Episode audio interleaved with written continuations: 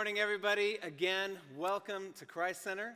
We're so grateful to get this time with you each and every week. Thank you for joining us, whether you're here in person or you're joining us online. My name is Tim, and I'm on the staff team here. Today, we're kicking off a brand new series called Count Me In. In this series, we're going to spend three weeks talking about church, specifically about our church. We're going to pull back the curtain and give you a closer look at who we are and what we're all about. We're going to start with a story, though. When I was in sixth grade, sixth grade, I think I was about 11 years old, uh, my homeroom teacher at Cashmere Middle School was Mr. Scott Green. Does anybody know Scott Green? Scott Green is sitting right here in front of me, so no pressure. Mr. Green, you were an amazing teacher, and you left a very positive impression on me, but you had a pet peeve. I don't know if you remember this, but there was one thing that drove you crazy, and you made this pet peeve known the first week of class, and you re emphasized it throughout the school year. Does anyone here know what Mr. Green's pet peeve was? And no, Eric, it was not me. And Mr. Green, you're not allowed to answer. Mr. Green's pet peeve was when a student would answer one of his questions with these three words I don't know. I don't know. Williams, why didn't you get your homework done? I, I don't know. Williams, why were you late to class this morning? I don't know. Williams, why are you throwing balls of paper at Zach Nezery? I don't know. I don't know. I don't know. I don't know. Mr. Green would say that most of the time, not always, but most of the time we do know. Or at least we're smart enough to give a better answer than just, I don't know. And as a church, our hope with this series is to equip you with knowledge about who we are so you don't have to answer the questions about Christ Center with, I don't know. Especially to Mr. Green if you're talking to him over by the coffee after or before church. So, just a few opening thoughts on the Big C Church. That is the global church we uh, are a little C church, right? And then the big C church is anyone who follows Jesus. And so, a few opening thoughts on this, and here it is. There's a phrase that you will never find in the Bible, and that phrase is this Where do you go to church? Where do you go to church? You'll never find that in the Bible. In fact, there's no place in the Bible actually says you should go to church. There's a real important reason for this. It doesn't mean that you should stop going to church. In the time when the New Testament was written, nobody thought about calling a building a church. They didn't even have any buildings for church people to gather in at that time. They just had people like us. The people were the church. And then over the centuries, something strange happened. What used to be the name of the people became the name of a building. This happens today even about our building here. Folks might say, Man, you have such a beautiful building. Or, Why didn't you make a more beautiful building? However, to early Christians, that would have made no sense at all. That would be like somebody today looking at a crib and saying, You have a beautiful baby. No, no, no, no. A baby is people, a crib is just a thing. A crib is just a place where you put the baby. And you don't even put the baby in there all the time. You just put the baby in there so they can rest up and recharge and then go back into the world. The world is where the action is. The baby was made for the world. The baby loves being in the world. If you have a baby, would you want them in the crib 24 hours a day, seven days a week? Well, if you're exhausted right now, maybe you would. But that's not what the baby's purpose is. So maybe we should start saying, Welcome to the crib. And by the way, a little bit of family news here about our old crib on Vine Street in Cashmere. We sold it, right? Christ Center uh, has owned a small building on Vine Street in Cashmere since 1947. And just a couple weeks ago, we sold it. Praise God. Thank you for your faithful prayer. And if you're a member of our church, thank you for voting yes and allowing us to do that so we can continue toward our goal of paying off this building. Another phrase that you never read in the Bible is, hey, how was church today? We'll ask that sometimes today. And what we mean is, how did a particular service go? How was the music? How was the band? Was it your kind of music? Did you like it? How did the sermon go? How much did you like the talk? By the way, how's this sermon going so far? Doing okay? Pretty good? Is church going okay today? What happened? See, we got way off. We often measure church by how was that one little group of people on that one little platform in that one little building during that one little hour? How are they doing? And we've gotten a bit off here. This tendency to compartmentalize and restrict the church to a particular place at a particular time actually isn't new at all. It crops up over and over again, and guess what? God never likes it, and it wasn't his idea. In fact, a great question for us to ask as we're talking about the church is what does where does God where does God think church is and how does God think church went today? After all the whole church thing was God's idea as it turns out there actually is a passage in the Bible that talks about this very directly and I'm going to read it for you. I have to warn you, uh, it's a bit challenging.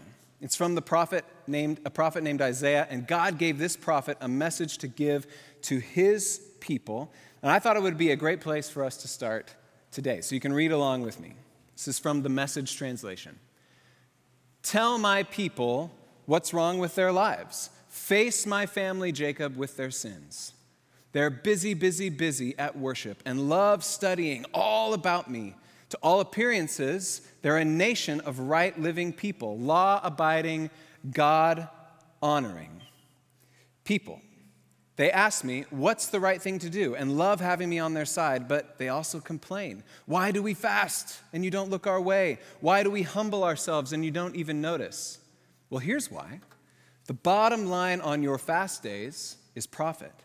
You drive your employees much too hard. You fast, but at the same time, you bicker and fight. You fast, but you swing a mean fist. Do you call that fasting? A fast day that I, God, would like? This is the kind of fast day I'm after to break the chains of injustice. Sang about that this morning. What I'm interested in seeing you do is sharing your food with the hungry, inviting the homeless poor into your homes, putting clothes on the shivering ill clad, being available to your own families. If you are generous with the hungry and start giving yourselves to the down and out, your lives will begin to glow in the darkness. Your shadowed lives will be bathed in sunlight. I will always show you where to go. I'll give you a full life in the emptiest of places, firm muscles and strong bones. You'll be like a well watered garden, a gurgling spring that never runs dry. You'll use the old rubble of past lives to build anew, rebuild the foundations out from your past. You'll be known as those who can fix anything, restore old ruins, rebuild and renovate, make the community livable again. This section of the Bible, Isaiah 58, is one of the great chapters in the book of Isaiah, in all the Bible, and really in human literature.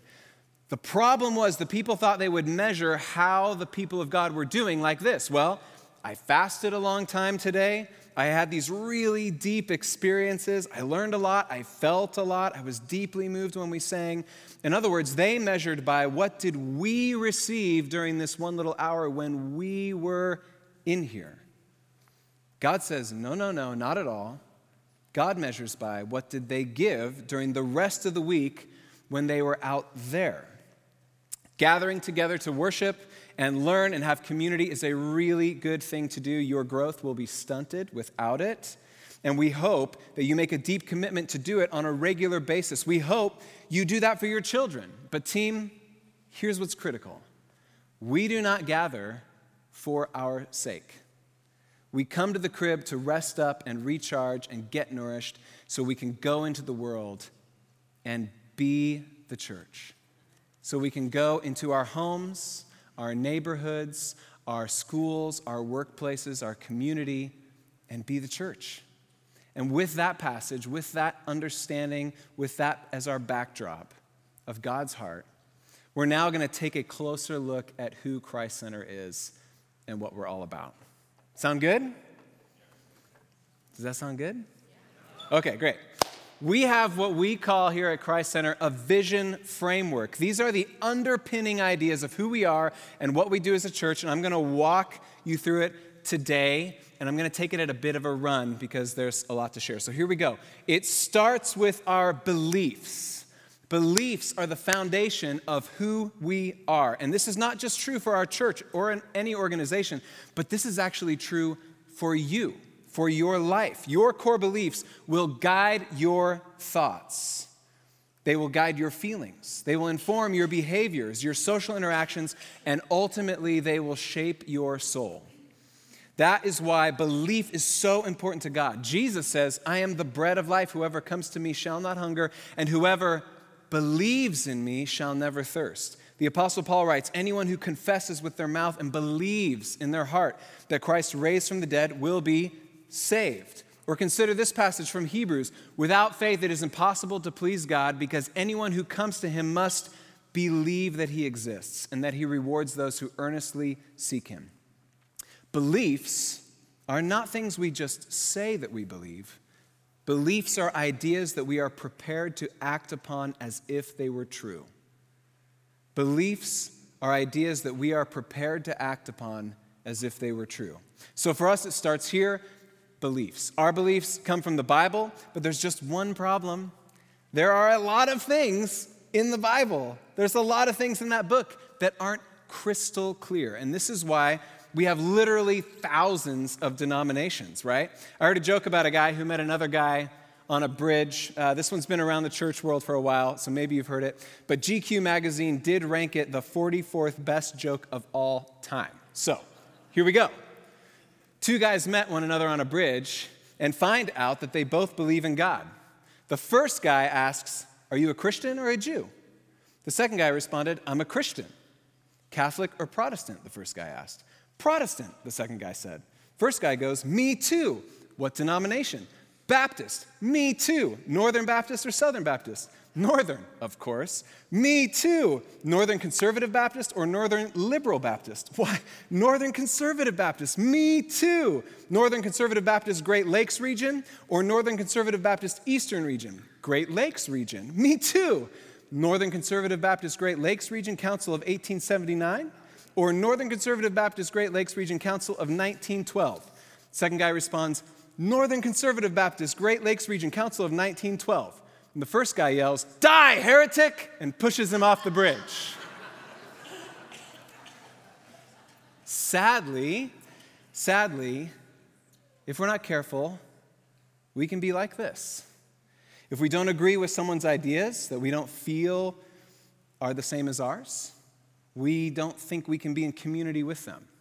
And I just want to say, I'm so glad, I'm so glad Jesus wasn't like that.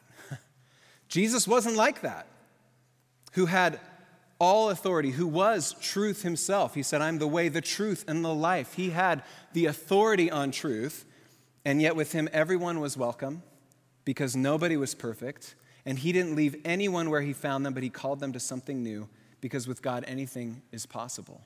Jesus was radically inclusive. The first sermon that he preached was so inclusive that the people in the temple drove him to the edge of the city to kill him.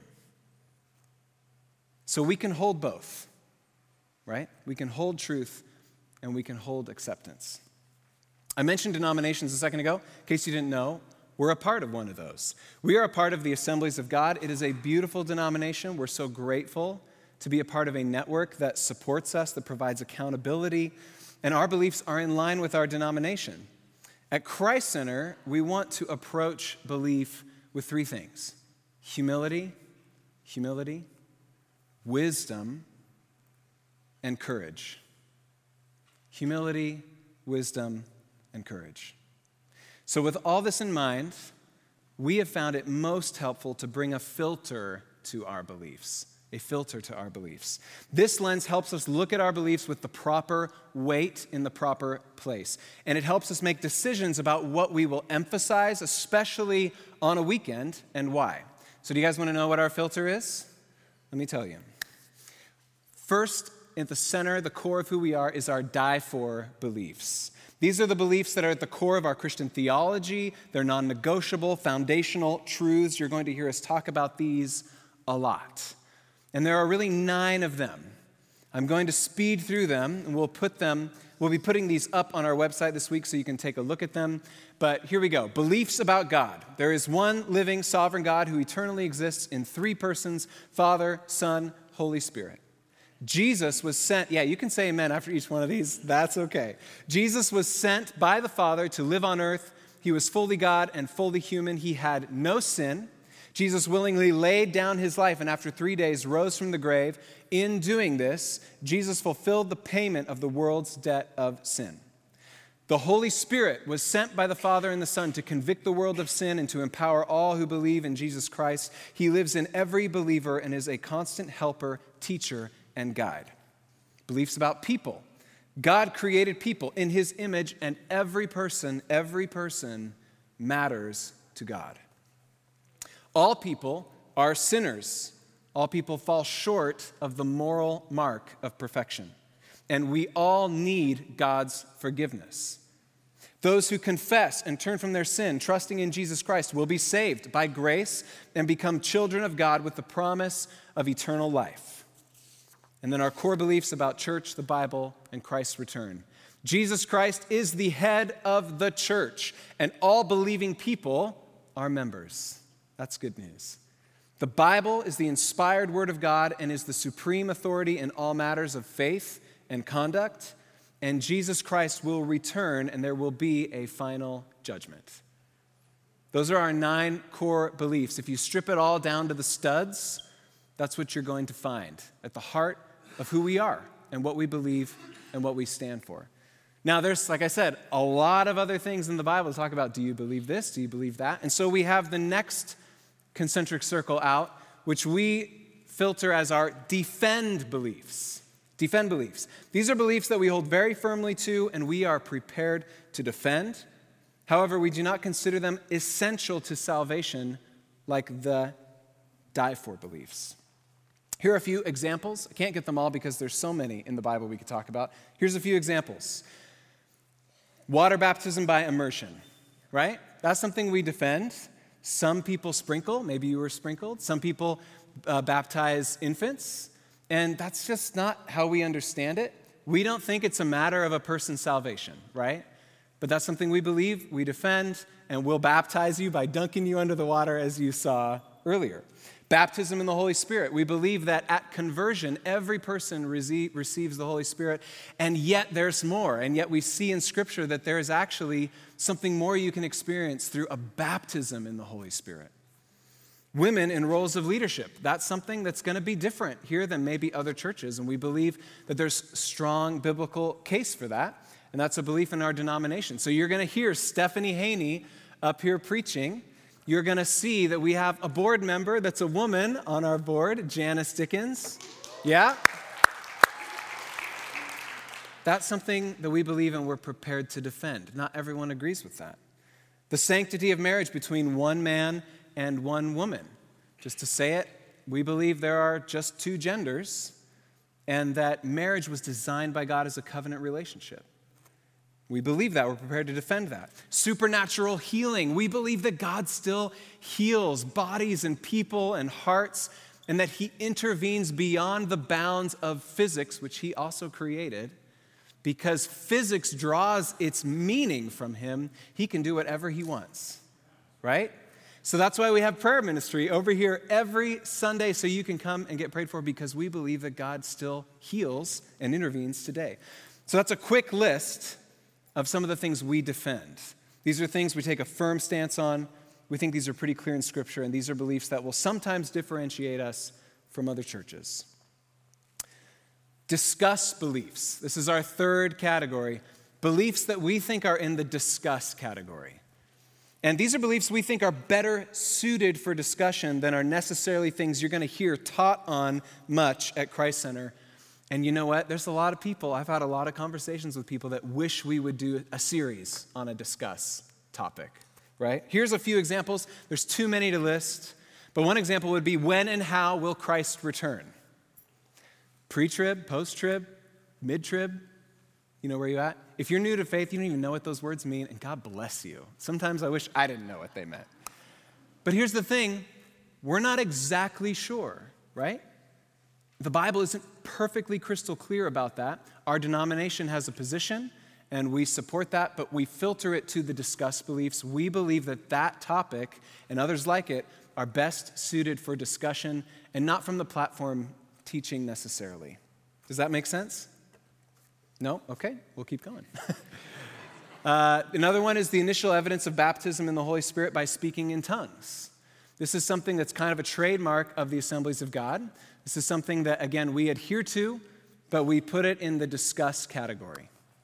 Another one is free will versus predestination. Sometimes we like to take these topics that flatten things down and create this binary thinking around a way that God relates to humanity.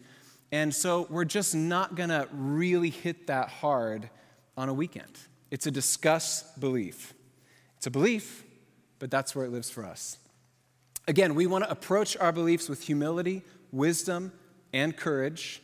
And you might have questions, concerns. You may disagree with some of the things that I just said. And I just want you to know I would love to field any questions that you have or have a conversation with you about it. You can feel free to email us at office at christcentercashmere.com. And I would love to dive in with you there. If you've got really pointed, hard questions about theology, I'm all in. I love talking about that stuff. But that's a snapshot of our beliefs. So from beliefs, we move to our values. From the context of our beliefs come actionable steps that God invites us to. Our values represent the kind of people we want to become. And we have five of them. And actually, in the next two weeks, Steve and Steph are going to spend more time talking about this, so I'm going to spend a little less time talking about it today. But here they are. Number one is follow Jesus. We believe that this is the most important thing uh, in human life that you can do spend time with God, connect in community, live generously, and serve others. These five values are things we believe every person was created for and are the pathway to being a disciple of Jesus. And so we're going to talk about that a lot, right? No matter what we're talking about, we're going to be talking about these things. We're going to create strategies around how to help people engage with these things. From beliefs to values moves to purpose. Our purpose as a church is very simple love God and love people. This takes us back to Isaiah 58 that we started with and God's idea of what his people should be. Because remember, we do not gather for ourselves, right? We gather to worship, to recharge, recalibrate, so we can go out into our community and be the church to love others. Love, simply defined, I love this definition, is to will and work for the good of another person. To will and work for the good of another person. That's why our church exists. When asked, Teacher, which is the greatest commandment in the law? Jesus replied, Love the Lord your God with all your heart and with all your soul and all your mind. This is the first and greatest commandment. And the second is like it love your neighbor as yourself. All the law and the prophets hang on these two commandments.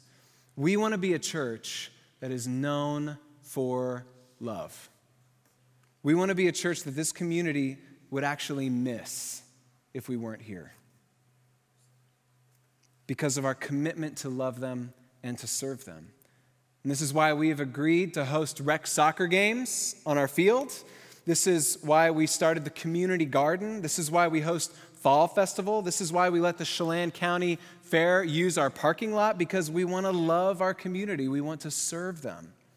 Without love at the heart of our church, we have the potential to do a lot of harm, actually. I joined the football team in sixth grade because I was curious about sports. And as luck would turn out, my homeroom teacher, Mr. Green, was also the sixth grade football coach. Imagine that. I'll be honest, uh, we weren't really a football family growing up. My dad sort of adopted football later in life uh, as a, a fan. And so I came into football a little bit ignorant of all the rules. Well, we got to our first game, clean jersey, squeaky pads, fresh cut grass. Can anyone just imagine it with me if you've played football? The warm mountain breeze. I'm on the kickoff team, and we take our place on the field. I'm actually standing next to Zach Nezery, who's also on our board. Zach, good to see you. Standing next to Zach, Zach in sixth grade. He's on the outside because he's faster than me and the whistle blows, and the kicker kicks, and the first kick of the game is off. And my illustrious Cashmere football career has begun. And the ball soars through the air, and I run like the wind. My legs are pistons firing on all cylinders. My breath is a metronome. I see the player making the catch. I am pure 11 year old momentum. The player catches the ball, but doesn't run. What an idiot. He's standing there. I accelerate with everything I have, and I obliterate him. I make the best tackle of my life. And I stand up over my crumpled opponent waiting to hear the sound of a cheering crowd, but instead I hear something else. It's Mr. Green's voice Williams!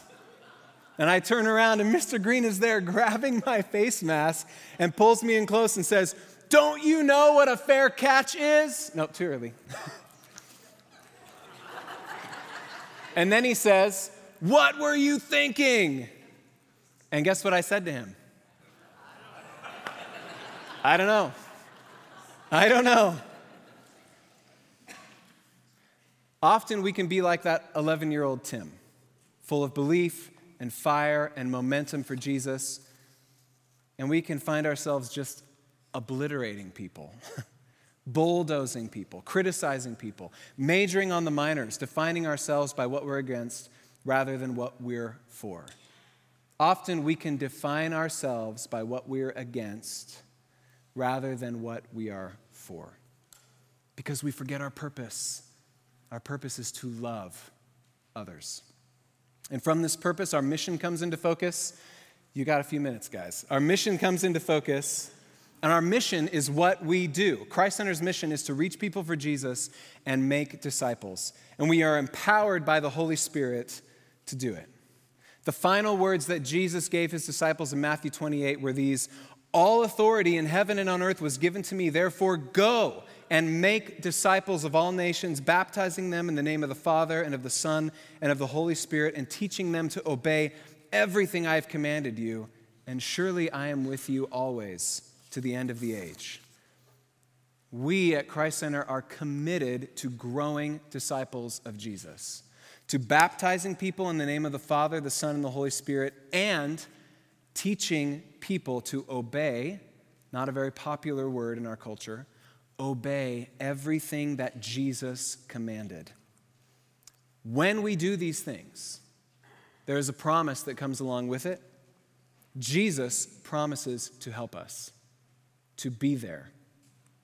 We can be confident that if we are committed to reaching people for Jesus and making disciples, we don't do it alone but we'll be tapping into the hidden jet stream of Holy Spirit power already at work in this world, this community, in your home, in your life. And we'll see that redemption power unleashed one life at a time. Now, you'll notice that there's a dotted line. If we can have that come back up, the little diagram. You'll notice there's a dotted line right here. Everything beneath this dotted line in our vision framework as a church will not change. These things don't change. Our beliefs, our values, our purpose, our mission. Everything above the dotted line, which I'm going to talk about now, those things will change. They'll change with time, they'll change with context, they'll change with what's working today, relevance. And here's those two things one is our strategy. This is how we will do our mission. How, oh, take that back. Thank you. How we will accomplish our mission how we live out our purpose, how we help people engage with our values.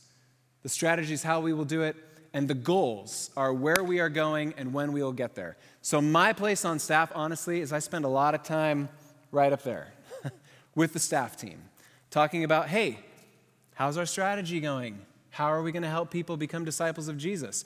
Alpha is a strategy, small groups is a strategy, Fall Fest is a strategy right? Coffee is a strategy. Yeah, it's a good strategy. But if it doesn't work anymore, we're going to stop doing it because we're not married to our strategies.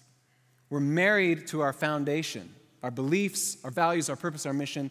We're not married to the strategies. We hold those open handedly and we measure how effective they are. And then our goals we set our goals with where are we going? When will we get there? How are we going to accomplish those things? And that's what I get the privilege of sort of driving home with the church. Just so you know, each quarter, the staff team establishes individual goals in a collaborative team process, and my job is to make sure all our goals are aligned and coordinated with each other and with the mission. I'll ask this question a lot. You can ask anybody on staff. Hey, how does that help us make disciples? Right? How does that help us reach people for Jesus? I want to do this thing, it's really cool. That's really neat. How does that help us make disciples? That's my job. I'm so proud of this church. I'm so proud of our staff. I'm so proud of you. And I'm so proud of what God's doing here. I'm so grateful. And just by the way, we are growing as a church. And I want to let you know if you're thinking about one way you could get involved or help out today, Kelsey said it earlier, but we have a big need in kids' ministry. Did you know that the number one correlating factor for kids retaining their faith into adulthood is that they have a Christian adult friend that is not their parent. Number one correlating factor between kids that retain their faith into adulthood that don't. And that's the opportunity that stands before you and me today with our kids' ministry. Let's get in there and let's build relationships with our kids so that we can prepare them for a life of faith. If you want to be a part of that or you want to find out more about joining the team, you can text Count Me In to the number that we have on the screen. Here it is 844 764 1251. You can also go to our website. But I'm just going to end with one quick story. The previous church that I was at was a very big church. It was really big. We had 10 campuses, 30,000 in person attenders, 20,000 online attenders each week. And this was before COVID, before COVID. And I was the online church pastor there.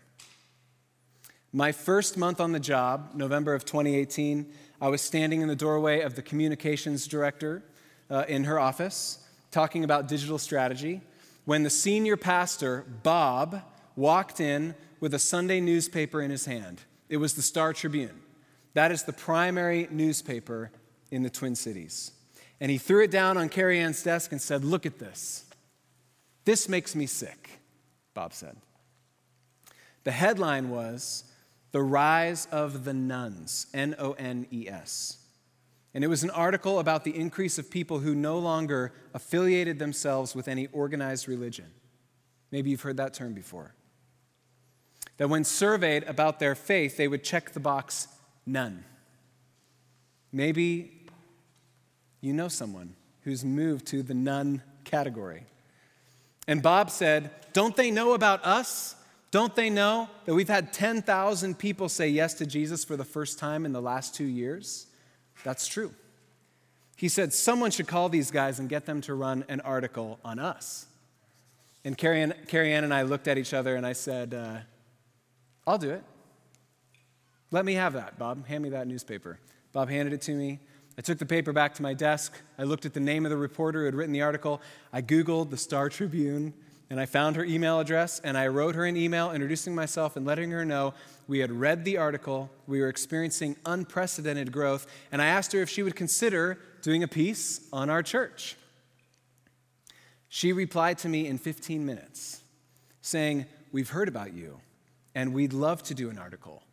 When can we come in for an interview? So I walked over to Bob's office, very excited. First month on staff, you know, all right, we got it. And uh, trying to temper my enthusiasm, said, Hey, Bob, they got back to me. They'd like to come in for an interview. Bob looked at me and nodded, and he said, Good, let's do it together. A few days later, I was sitting in Bob's office with a reporter from the Star Tribune, listening to this senior pastor answer questions about the church he had led for 30 years. He was the senior pastor of that church from the time it was only a few hundred people in a small, obscure town in the suburbs of Minnesota to today 10 campuses, 30,000 in person attenders. And the reporter asked Bob this question maybe the question we're all thinking How did you grow such a big church? How did you do it? And I was looking at Bob, wanting to know that very answer. And I'll never forget what he said. I'll never forget what he said. He said, Well, I'm not smart enough to build a big church. God did that. Frankly, I don't even like big churches, Bob said. Crowds intimidate me. I never wanted to attend a big church, let alone build one. But I did want to build an effective church, one that would actually help people. And I think maybe that's why we've grown, because God's giving us more people to help. We're not here at Christ Center to be a big deal. Who cares? Who cares? Let someone else chase after that. We're not here to have a really nice crib. Big deal. Who cares? We want to be an effective church. God, let us be effective. God, let us help people that need help, whose lives are being torn apart by sin, and that really need redemption and healing, because that's who God cares about. That's who God stands ready to help. If we will obey Jesus, if we will do what he says, he stands ready to change your life, just one person at a time. So, I hope that you'll say, Count me in for that. Count me in for that. Let's make a difference right here in our community that matters so much to God. Would you pray with me this morning?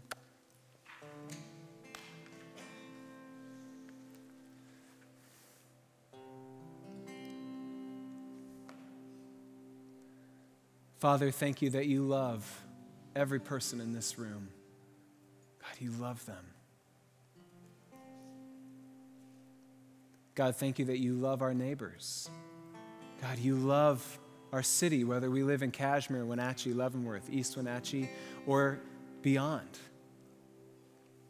And that, God, you are looking for people who will go and do the work that you care about.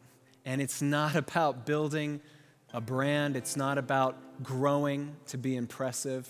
Who cares? God, it's about helping people. Lord, help us to be humble as we approach that work. Help us to do it with wisdom and help us to do it with courage. We pray in Jesus' name. Amen.